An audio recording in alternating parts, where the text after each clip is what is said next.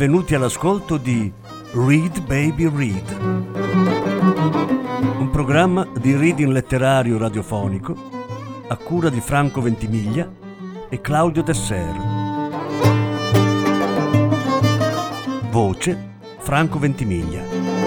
Regia Claudio Tesser.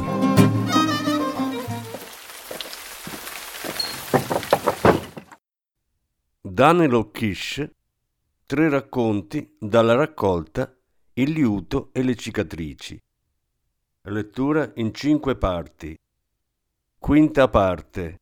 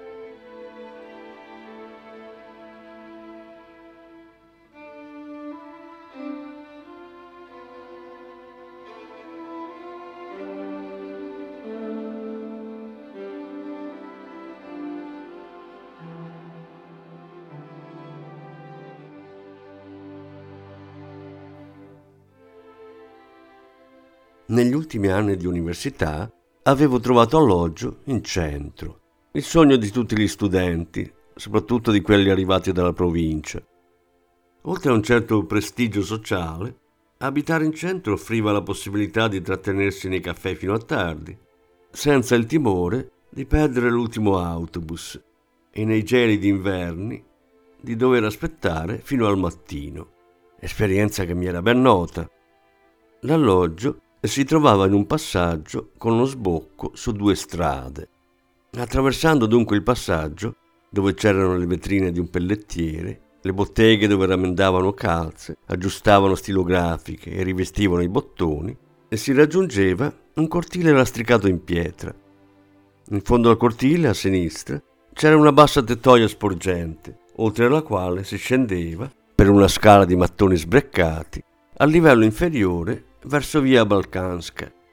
Era una casa vecchia, a un solo piano, con una veranda alla turca, muri scrostati, finestre dagli infissi marciti e una porta di legno traballante. Gli inquilini erano un'anziana coppia di russi, emigrati qui negli anni venti, senza figli. Mi affittavano l'alloggio per una somma che copriva una parte delle spese di luce e acqua, si potrebbe dire gratis. Ero stato raccomandato da una certa Aniutka, guida turistica. L'avevo conosciuta a Scardalia, tramite alcuni autori russi che dovevo andare a prendere da lei e accompagnare al club degli scrittori per una cena ufficiale. Dormivo su una brandina militare, di ferro, mentre un'altra brandina, contro la parete opposta, era occupata dal signor Nicola. Maria Nikolaevna si era sistemata in una stanza più piccola che fungeva anche da cucina. Poiché stavo molto tempo fuori di casa, di giorno in biblioteca e la sera al club, ero soddisfatto della mia nuova sistemazione. Avevo un alloggio gratuito nel centro della città, disponevo di un bagno con acqua calda, i padroni di casa non mi facevano problemi quando rientravo tardi. Maria Nikolaevna era una donna malaticcia, un po' sarcastica, dal volto gonfio in parte deturpato dalle cicatrici di un ustione. Quell'ustione le aveva rovinato le mani, la pelle raggrinzita le faceva contrarre muscoli e tendini e le dita somigliavano ad artigli. Maria Nikolaevna entrava raramente nella stanza degli uomini. Bussava alla porta e, affacciandosi, faceva qualche rimostranza che non ammetteva repliche. So che non ha niente con sé, oltre alla chitarra. Non c'è bisogno di mentire. Oppure stanotte qualcuno ha vomitato in bagno. Spero che non sia stato Nicola. La prossima volta bisogna pulirlo meglio. Buonanotte. O anche Ieri il bagno era pieno di fumo e lei non c'era. Vuol dire che Nicola ha iniziato a fumare. È lei che gli dà il cattivo esempio. Poi, con un tono di voce molto severo, con lei ha anche cominciato a bere. Prima non beveva mai. Per starle dietro è diventato un bohemien. Nikolai Aleksinsky era un vecchio dal portamento dritto, capelli bianchi tagliati corti e sorridenti occhi azzurri. Era sordo come una campana, il che non aveva minimamente intaccato il suo senso dell'umorismo e la sua giovialità. Si alzava presto faceva la doccia tutto l'anno con l'acqua fredda. Dal bagno si udivano i suoi uh uh uh e ah ah ah. Digiunava una volta alla settimana, di venerdì, per motivi di salute. Quel giorno beveva solo l'acqua di una fonte che si portava a casa da chissà dove in una grossa damigiana. Ma tutto questo non somigliava affatto all'indecoroso timore della morte caratteristico dei vecchi. Era piuttosto il risultato di una disciplina spirituale e militare, congiunta a una sorta di edonismo. Avevo imparato a comunicare con lui a gesti. L'alfabeto consisteva nella rappresentazione schematica del vecchio alfabeto cirillico e di abbreviazioni simboliche, Toccarsi i capelli con il dito significava la prima lettera della parola, o la parola stessa. V come volosi, capelli. Toccarsi i denti, D come dente. Le mani serrate una sull'altra come insieme, amicizia, eccetera. Bastava mostrargli alcuni segni iniziali e lui, appena la parola era accennata, lo completava a voce alta, guardandovi dritto negli occhi. Gli mostro il pollice aperto e l'indice, C, poi unisco i polpastrelli delle dita o, con le stesse dita mi tocco i capelli, vi. Sovetska, dice lui. Gli faccio vedere L, I, T, letteratura, completa. La letteratura sovietica è ancora giovane, dice, come l'erba tenera. Bisogna aspettare che cresca. Gli dico, con le dita, quest'erba viene sempre calpestata. Nessuno può impedire all'erba di crescere, replica lui. E vede quell'albero secco nel cortile? È spuntato dal cemento, guardi. Dico, gli uomini, gli uomini possono tagliarlo, replica, indovinando il mio pensiero. Ma il germoglio rispunterà da un'altra parte, dalla pietra o dal cemento. Gli chiedo, conosceva il principe Jevachov? Mi guarda sorpreso. Dove ha scovato questo nome? Gli dico, ho letto il suo libro su Nilus. Lui fa un cenno con la mano. Jevachov, dico. Fino a qualche anno fa viveva a Novi Sad. Gli emigranti russi avevano il loro quartier generale a Sremska Mitrovica. Jevachov era infelice. In vecchiaia perse completamente la ragione. Vedeva i fantasmi. Non ha niente di meglio da fare che occuparsi di quel folle principe Jevachov. Sto raccogliendo delle testimonianze, dico. Ha scritto su Nilus e sui protocolli dei Savi di Sion. Che aspetto aveva questo Cevachov? In gioventù era bello, alto. L'ultima volta che lo vidi fu alla vigilia della guerra. Portava ancora il suo antiquato pince-nez e l'ordine dello zar Nicola sulla giacca lisa. Gli porgo il manoscritto del mio primo libro, che sarebbe stato pubblicato tre o quattro anni più tardi. Si direbbe che lei appartenga al circolo dei fratelli di Serapione, dice. Si intuisce lo stesso programma. La sua è una realtà poetica. E gli dico che anche la realtà poetica è una realtà. La realtà, dice lui, è come l'erba e la terra. La realtà è l'erba che cresce e i piedi che la calpestano. Gli dico che anche questa è un'immagine poetica, una metafora. Forse un'immagine, dice lui. Beviamoci un altro bicchierino. È una grappa di visciole della campagna. Me l'hanno portata alcuni amici. Lo scrittore, continua, deve osservare la vita nella sua totalità. Deve far intravedere il grande tema della morte perché l'uomo sia meno superbo, meno egoista, meno malevolo. E d'altra parte deve dare un senso alla vita. L'arte è l'equilibrio di queste due visioni contraddittorie. Il dovere dell'uomo, soprattutto dello scrittore, lei dirà che parlo da persona anziana, è di andarsene da questo mondo lasciando dietro di sé non l'opera, tutto è opera, ma un po' di bontà, un po' di conoscenza. Ogni parola scritta è come l'atto della creazione. Pausa. Ascolti, i primi uccelli stanno già cantando. Andiamo a dormire. Maria Nikolaevna si arrabbierà se tiriamo avanti così fino all'alba. Lei ha avuto una vita dura, molto dura.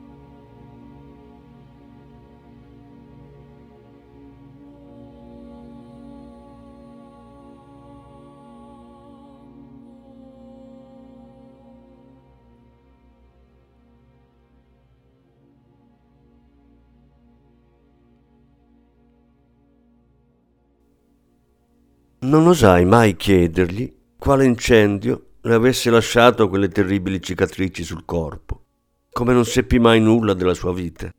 La conoscente che mi aveva segnalato la loro casa e che mi aveva raccomandato, aveva detto soltanto Maria Nikolaevna è stata vittima di un incendio mentre fuggiva dalla Russia, aggiungendo che Nikolai Aleksinsky era arrivato a Belgrado passando per Costantinopoli e che era un ingegnere forestale professione da me attribuita tempo dopo, in un racconto, a un eroe inventato in ricordo di Nikolai Aleksinsky, perché lui stesso all'epoca mi sembrava un personaggio di fantasia. Pur avendo trascorso molte notti insieme a questo vecchio bonario dallo spirito gioviale, non gli sentii mai pronunciare una sola frase che si riferisse a vicende personali. Speravo che le mie confidenze lo avrebbero fatto sentire in debito e che prima o poi si sarebbe aperto. Ma nonostante tutto quello che raccontai di me, da lui non riuscii mai a sapere niente della sua vita passata. Gli chiedo che cosa devo fare. Amo due donne. Il suo volto assunse un'espressione sinceramente preoccupata. Gli occhi illuminati da un sorriso incoraggiante confermano che le mie pene d'amore hanno toccato il suo cuore. L'amore è una cosa terribilmente seria. Non faccia del male a nessuna delle due e non abbia fretta, per lei stesso e anche per loro. Gli dico, una di loro l'ha conosciuta, gliel'ho presentata un mese fa. Clitennestra, dice lui, una vera clitennestra. È una donna capace di fare del male, a se stessa o a lei. L'amore è una cosa terribile. Che cosa le posso dire? Dalle esperienze amorose degli altri non si impara niente. Ogni incontro tra un uomo e una donna inizia come se al mondo non ce ne fosse mai stato un altro, come se da Adamo ed Eva ad oggi non ci fossero stati miliardi di incontri simili. Vede, l'esperienza amorosa non si trasmette. Questo è un grande male. È anche una grande fortuna. Dio ha sistemato le cose in questo modo. Un altro bicchierino e metto via la bottiglia. Altrimenti Maria Nikolaevna si arrabbia. Cerchi di essere prudente e di non ferire nessuno. Le ferite d'amore sono quelle che si incidono più profondamente nell'anima. E non permetta che la letteratura prenda il posto dell'amore. Anche la letteratura è pericolosa. Nulla può sostituire la vita. Talvolta gli chiedevo di suonarmi qualcosa sul liuto. Se era di buon umore mi diceva potrebbe accordarmelo? Ora sa come si fa. Gli accordavo il liuto e lui si metteva a suonare. Conosceva a memoria qualche lead e alcune romanze gitane. Nel suo orecchio spento erano ancora vive certe melodie, reminiscenze lontane, e metteva strani suoni, simili a brontolii. Credo che oggi il suono sia buono, diceva. Facevo cenno di sì con il capo. Eh, perché oggi è nuvoloso e il liuto si era disseccato. Questo clima invece gli giova. È ben accordato? Chinandosi sullo strumento come per sentirlo, suonava qualche accordo, poi mi guardava dritto negli occhi. Fa diesis, dicevo. Oggi è nuvoloso. L'umidità gli fa bene. Continuai ad andare da lui per anni, anche dopo aver cambiato casa. Quando mi sentivo giù di corda o avevo bisogno di un consiglio, gli facevo visita. Sapevo che leggeva tutti i miei articoli e anche le recensioni dei miei libri. Il talento è una maledizione, mi diceva. Pushkin è morto a causa del talento. Non esiste invidia peggiore di quella suscitata dal dono del talento. I talenti sono rari, le mediocrità sono milioni. È una lotta eterna ma non si sotterri totalmente nei libri. Viaggi, ascolti la gente e ascolti la sua voce interiore. Maria Nikolaevna la sta aspettando. Non se la prenda se a volte la rimprovera. È ammalata, è infelice. Maria Nikolaevna, avvolta in un consunto scialle di lana, era seduta accanto alla finestra. La finestra dava su un cortile buio, cinto da muri scrostati. Ho letto sul giornale, dice, che il teatro con cui lavora va in Russia. Parte anche lei? Sì, rispondo. Andiamo in tournée per una quindicina di giorni. Così era scritto anche sul giornale. Potrebbe farci un favore? Molto volentieri. Ho scritto qui due indirizzi, entrambi di Mosca. Il primo è di mia sorella, Valeria Mikhailovna Skukina. L'altra persona, Maria come me, Maria Ermolaevna Siskova è la sua migliore amica. Un tempo era anche la mia. L'ultima volta che ho ricevuto una lettera da loro è stato nel gennaio del 56, dunque nove anni fa. È possibile che siano ancora vive, almeno una di loro. Suppongo che qualcuno me lo avrebbe fatto sapere se fossero morte. Le lascio per ogni eventualità un altro nome. Cara Eva, Natalia Vitkorovna. È la più giovane. Mi faccia scrivere anche il suo indirizzo. E se non dovesse trovare le altre due, Natalia potrebbe dirle che cosa ne è stato di loro. Farebbe questo per noi? Arrivati a Mosca, il secondo giorno riuscì a corrompere la severa sorvegliante del piano. Davanti all'ingresso dell'albergo stazionava un invalido con indosso un uniforme militare lisa appoggiato a una stampella porgeva ai passanti il suo copricapo unto. Gli diede alcuni spiccioli. Mi ringraziò come se recitasse un brano di Dostoevsky. Svoltato l'angolo, trovai la fermata dei taxi adocchiata il giorno prima, nel corso della nostra visita ufficiale alla città. Il taxi mi portò davanti a un grande edificio con un'entrata buia e corridoi lunghi e gelidi. Mi rivolsi ad alcune bambine che giocavano nell'androne. Mi guardarono con stupore, poi si dileguarono senza dire una parola. Finalmente apparve una donna e le lessi i nomi e i recapiti. Non le conosco, disse. A chi potrei chiedere? Non lo so, qui abitano in tanti. Non volevo desistere. Una volta entrato nel palazzo, compresi il significato dei numeri e delle abbreviazioni degli indirizzi. Erano ingressi, piani, ali dell'edificio, appartamenti. Infine, dopo aver decifrato il messaggio, bussai a una porta. Dopo una lunga pausa, udì una voce di donna. Chi è? Cerco Valeria Mikhailovna Skukina. Non abita qui. La voce proveniva da dietro la porta di legno. Sapevo che la donna mi osservava attraverso lo spioncino. Sa dove posso trovarla? Lei è straniero? Sì, straniero. Sentii la chiave girare nella serratura. La donna fece capolino. Mi faccia vedere. Le porsi gli indirizzi.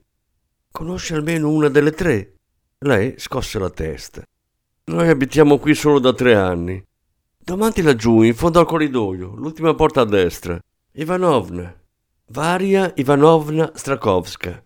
Potrebbe sapere qualcosa. Poi mi restituì il foglietto. La sentii richiudere la porta. Bussai piano, con cautela. Silenzio. A un certo punto mi resi conto che dietro quella porta non c'era nessuno ed entrai. La stanza misurava 5 metri per 5. Dal soffitto pendeva una lampadina elettrica senza paralume. In un angolo una grande cucina economica, come quelle delle mense operaie. Compresi che si trattava della cucina comune per l'intera ala del palazzo. Come se fossi entrato in un rifugio nascosto, uscii subito e richiusi la porta dietro di me. Evidentemente la mia ispezione non era passata inosservata. Cosa ci fa lei qui? Chi è? La donna era avvolta in un grande scialle lavorato a maglia. I suoi capelli erano raccolti in un alto chignon. Ai piedi calzava pesanti stivali militari. Scusi, dissi, porgendole i miei indirizzi come se si trattasse di un documento ufficiale.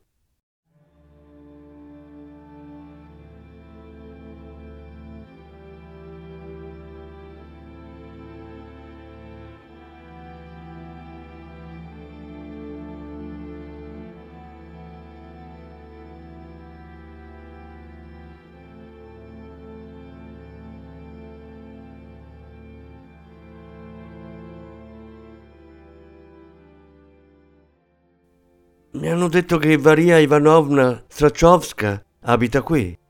È un parente? Più o meno. Straniero? Straniero. Varia Ivanovna è molto malata. Il cuore. Aspetti qui. Bussò alla porta proprio di fronte alla cucina. Sparì per un attimo. Poi tornò. Dice di non avere nessuno all'estero, né da nessun'altra parte. Sono un amico di Maria Nikolaevna Aleksinska. Le dica questo. Capirà. La donna entrò di nuovo senza bussare. Questa volta si trattenne più a lungo e finalmente riapparve. Entri, ma non resti a lungo. Sono la responsabile del palazzo. Avrebbe dovuto avvertire del suo arrivo. Entri. La stanza sembrava una cella, pareti nude un letto appoggiato al muro. Accanto al letto una sedia di legno senza spalliera. Sulla sedia un bicchiere d'acqua e un flacone di medicine. Una donna pallida e magra giaceva distesa, con la testa appoggiata a un basso cuscino. Un plaid militare bruciacchiato la copriva fino al collo. Sono Varia Ivanovna Strakowska. Ho sentito chi è lei. Vuole sapere di Natalia Viktorova Karaevna. È morta due anni fa in questo stesso letto. Era amica di Maria Ermolaevna, che è morta quattro anni fa. No, cinque anni fa.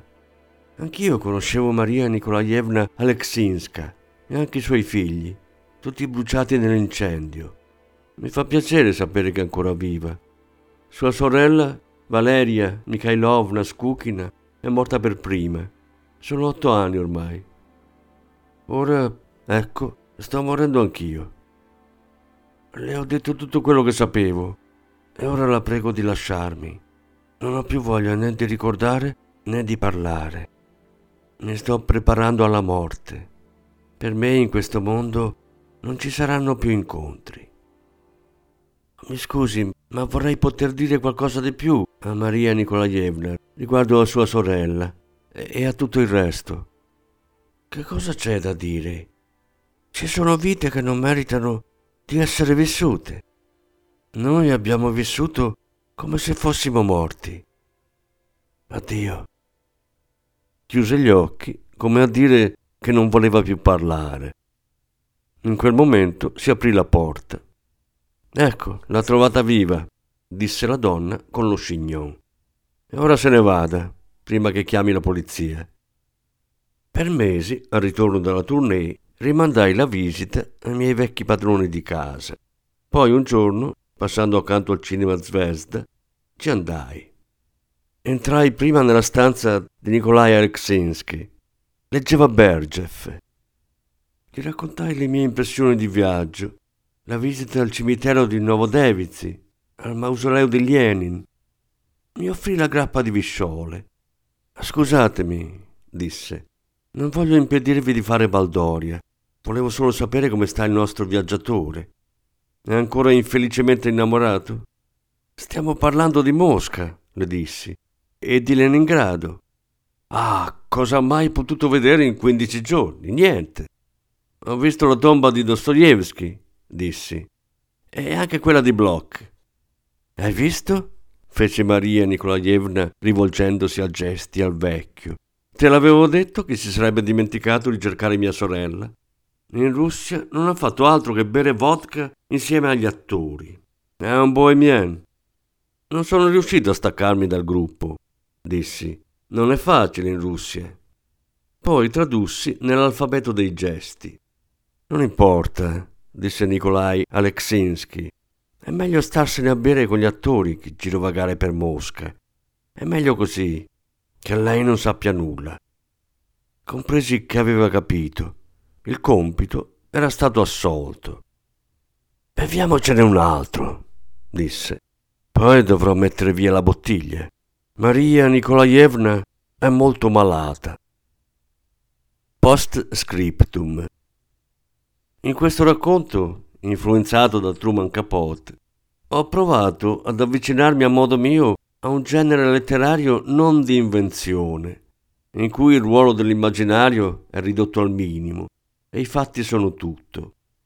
Ciò non mi era riuscito con il racconto Yuri Golec, quando i personaggi di una storia, anche se marginali, sono persone vive e concrete, lo scrittore a volte è costretto a operare tagli consistenti, a fare concessioni all'amor proprio, il che è del tutto comprensibile.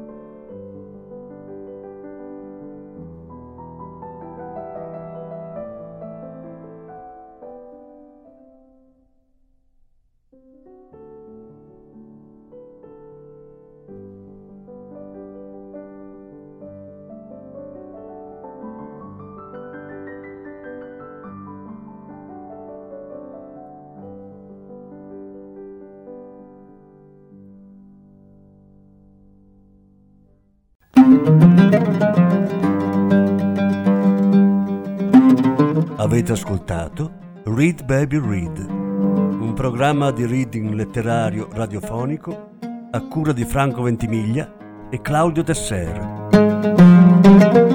Grazie per l'ascolto, alla prossima settimana.